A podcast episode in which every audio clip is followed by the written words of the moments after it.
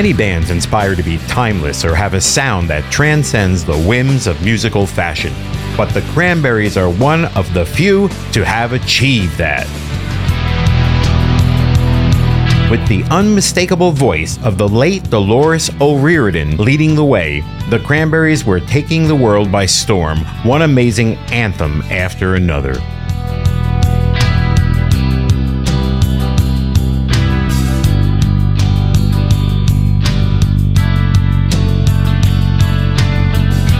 With songs like Dreams, Linger, and Zombie, there simply was no stopping them. Though the Cranberries had their share of troubles and heartaches, their music continues to live on in our hearts, our minds, and in our soul. So let's take it back to that little town in Limerick, Ireland, where the legacy all began. On this episode of Micro Break.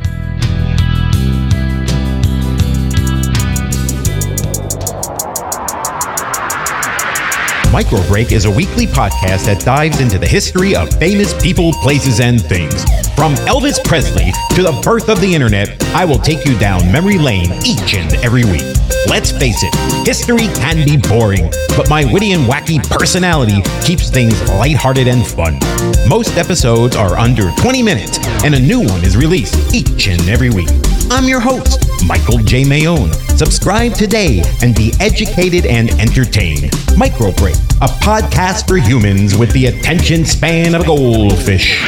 Hello, hello, everybody, and welcome to another episode of Micro Break, the podcast for humans with the attention span of a goldfish. I'm your host, Michael J. Mayone, and this is episode 99.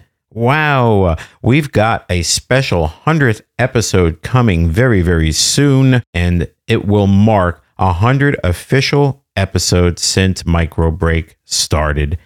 We're still pretty much on point with the format. We really haven't changed too much. So, how's everybody doing? I hope everybody's doing well. I hope everybody's as excited as I am to get to 100 episodes. If you're new to the show, don't forget to subscribe. And if you like what you hear today, rate and review the show. Very, very important.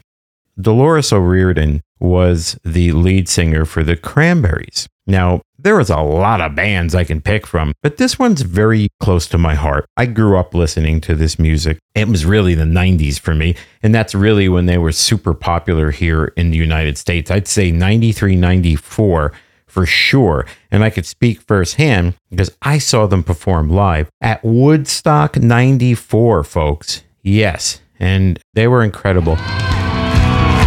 Oh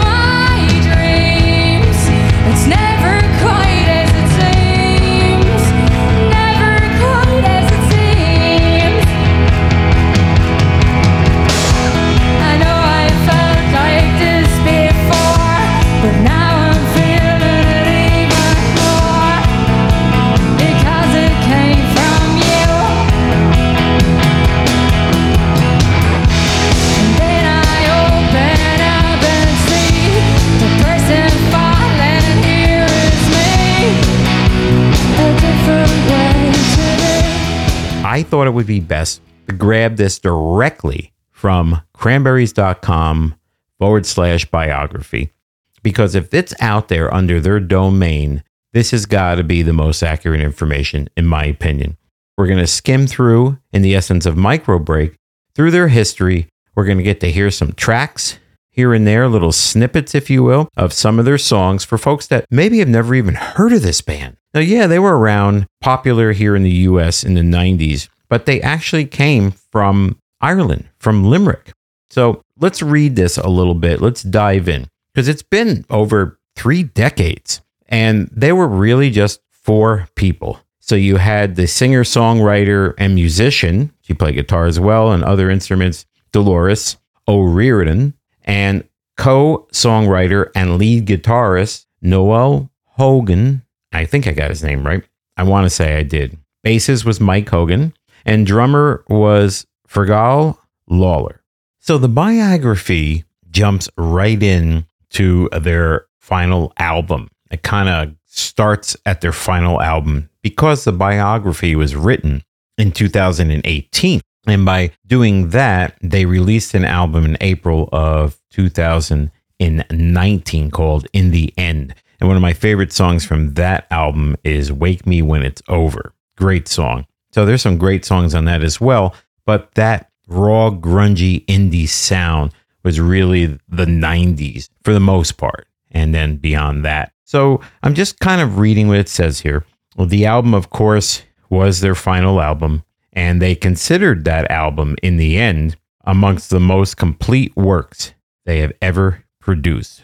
So now you're going to have to check out the album. I think you can hear it on Spotify. It's remarkable to look back and think just how much of a cultural force the Cranberries have been, not only in Ireland, UK, and US, but across the globe. Over their career, they have sold more than 40 million albums, making them one of the world's biggest rock acts, as well as a staple on TV and film soundtracks. Through all their success, though, they had never compromised on their key trait an honesty and directness that cuts to the soul. And you can hear that in the song Zombie, that was the instrumental that I played in the intro. Wow. Powerful lyrics in that song. Powerful. Central to their expression of emotional truth, of course, has been Dolores, her amazing voice. It was an instrument that could be angelically soft or blisteringly angry and was a match for opera legend, get this, Luciano Pavarotti, when they duetted on an enduringly stunning rendition of Ave Maria in 1995.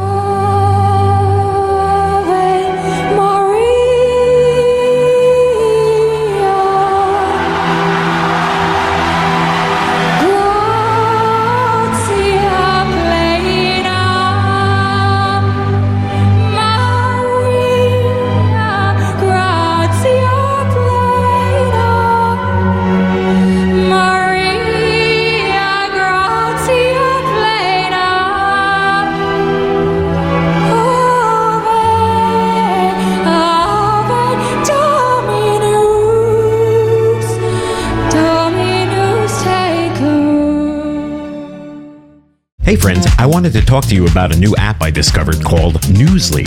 Newsly is an all in one audio super app for iOS and Android. It searches the web for the most trending topics and reads them to you in a natural human voice. It's like having your very own news journalists. Browse content from sports, science, technology, entertainment, and much more. They even have podcasts, and Microbreak is no exception. Download and start listening to the free Newsly app today. Even better, use the promo code in the show notes below to receive one month of Newsly Premium for free.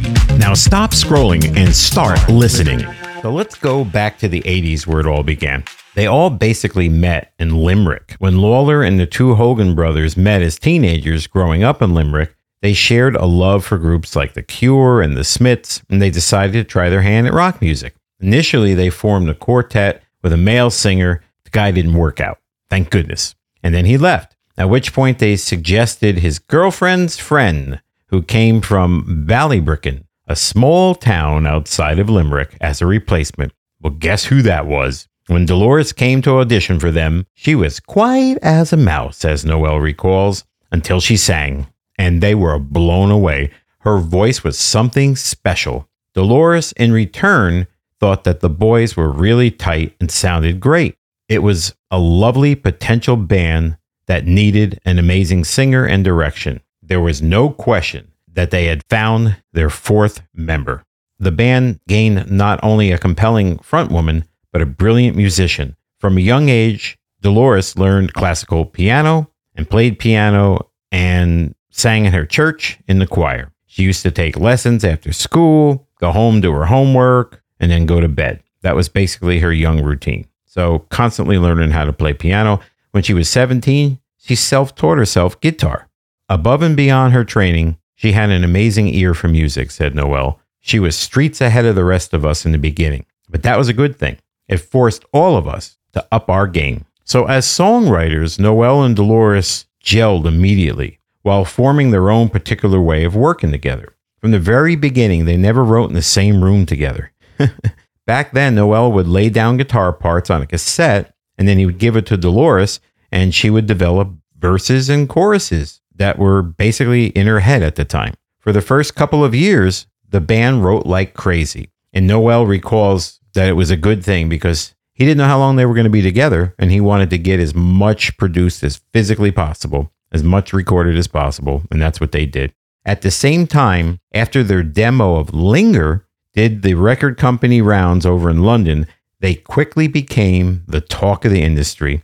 In the summer of 1991, following a gig at the University of Limerick, they signed to Island Records. The reason they chose that celebrated label was because of Denny Cordell, the legendary record producer who was at the time at Island's A&R. Seeing their long-term potential, he promised to allow the band a chance to develop at their own pace and suggested they get some touring under their belt as soon as possible. So that following year, they began recording their debut album called Everybody Else Is Doing It, So Why Can't We?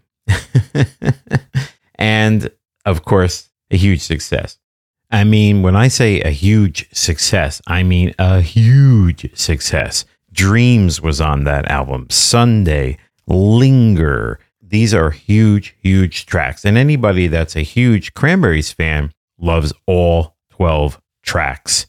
The album's title was Dolores's Creation, as every album title was. It expressed perfectly their determination to succeed. Elvis wasn't always Elvis, she said. He wasn't born Elvis Presley. He was a person who was born in a random place. Why shouldn't a band from a small city in the southwest of Ireland get signed, conquer the world, and make a great record? I love that. And conquer they did. The success of everybody else is doing it, so why can't we? remains remarkable.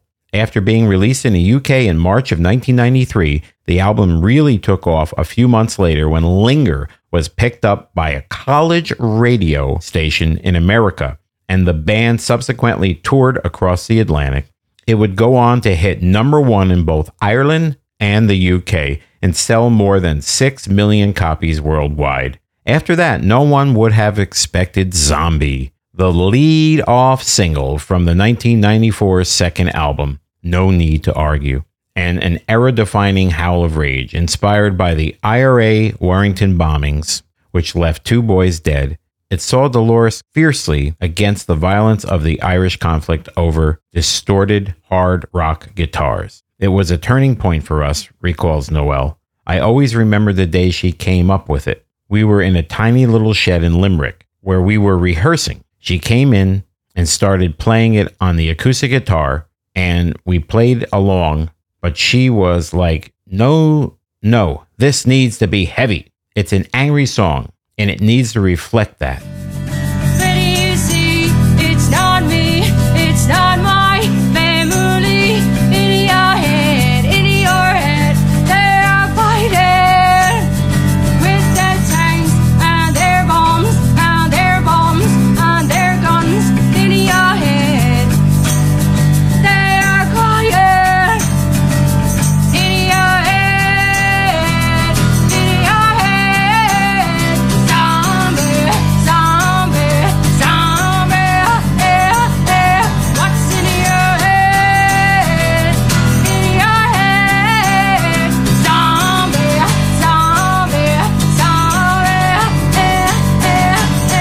Having an immense culture impact, it was transformative for the band musically. We learned from that song that we can do a lot with aggression, and particularly live. It made a massive difference to us because we became this loud, anthemic band all of the sudden, said Noel.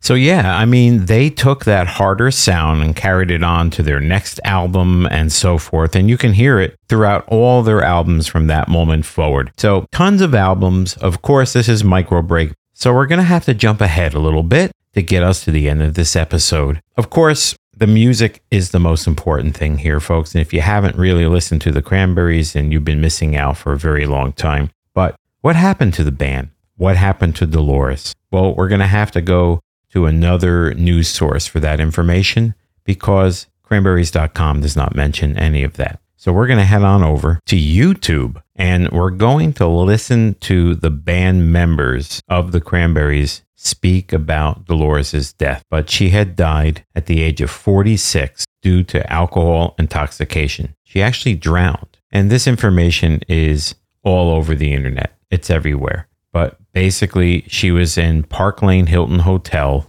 and she was on a 2018 tour and they found her face down drowned. They said that the medication in her body was within legal limits, but she had 330 milligrams of alcohol per 100 milliliters of blood. So that was over the legal limit by more than four times. And sadly, that's what took her life. She probably passed out. We don't know exactly how it all happened, but it definitely sounds accidental. Now, a lot of people didn't know this. I personally did not know this, but until after her passing, is that she suffered from a lot of pain and it caused a lot of depression as well. And the pain mostly was her back because if you look at some of the older videos, you'll see the guitar was quite heavy. And I think that catches up to you after years and years and years of playing live and dancing around on stage with a guitar. And uh, well, ultimately, that was her demise. So we're going to go ahead and we're going to roll this clip now. And you're going to hear this interview. I'm sorry, I don't know who the interviewer is, but